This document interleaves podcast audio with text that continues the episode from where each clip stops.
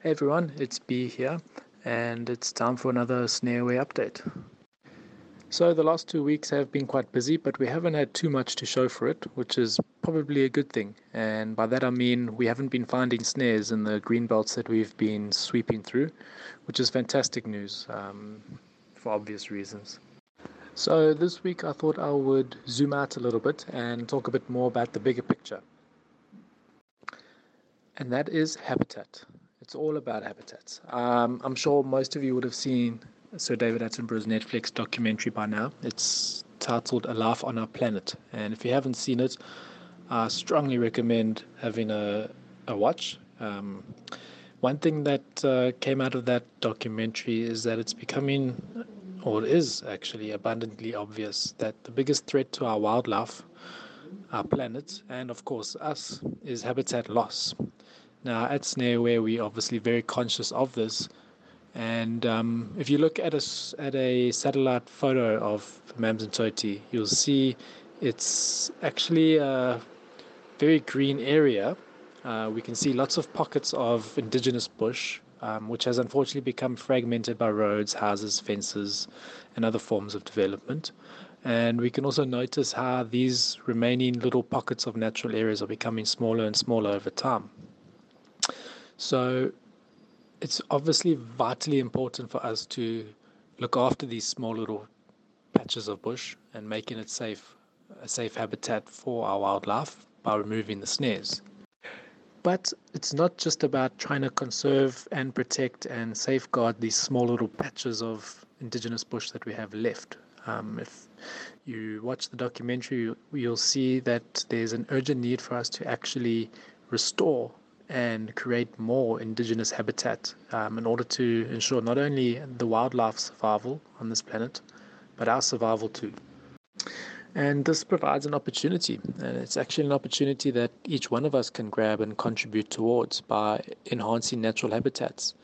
And we all rely on these natural habitats for survival. So it's quite important and it's actually quite simple. And we can just start in our own backyard.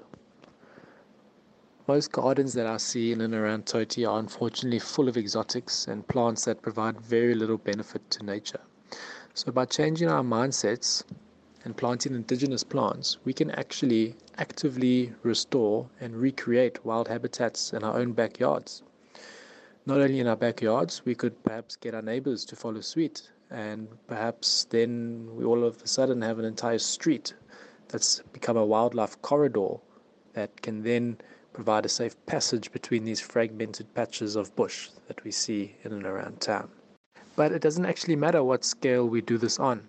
You know, if you live in a flat, perhaps you could just plant bee and butterfly friendly plants in a planter box and put it on your balcony or on your windowsill. Even if you live in a complex, speak with your fellow residents uh, about planting up and changing your small individual gardens into indigenous plants and maybe even invest some time and energy in your common areas and all of a sudden your complex will have its own ecosystem. If you have your own house, then look at minimizing your lawn area and allocate more space to gardens. Other than that, there's some just general principles that you can apply to your garden to make it more environmentally friendly. So the first one would be to leave the leaves.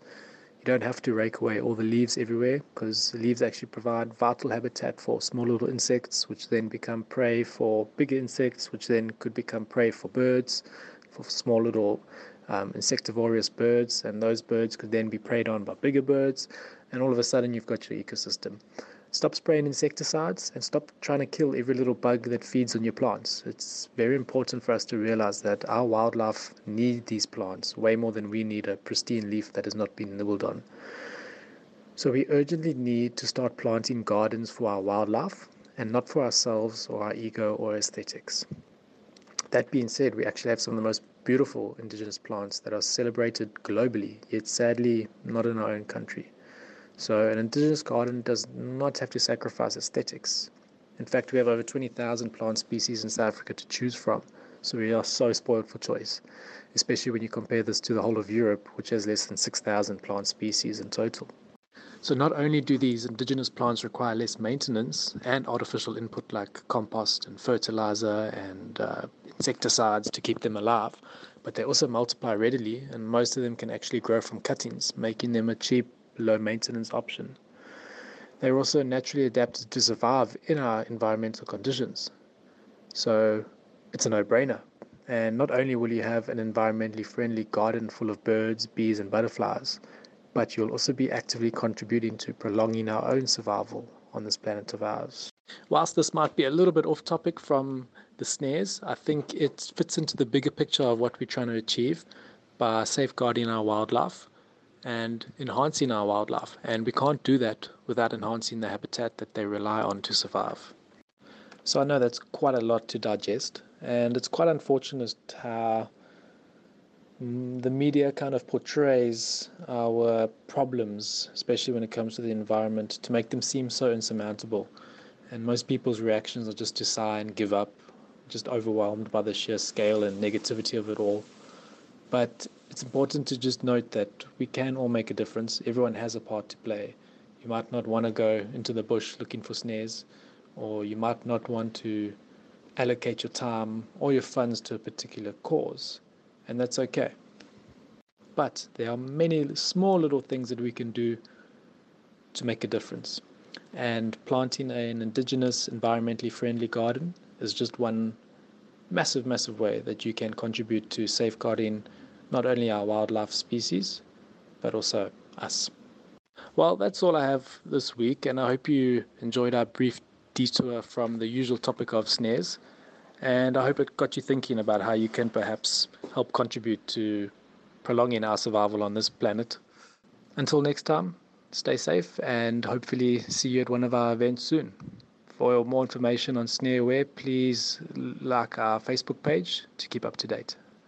Cheers.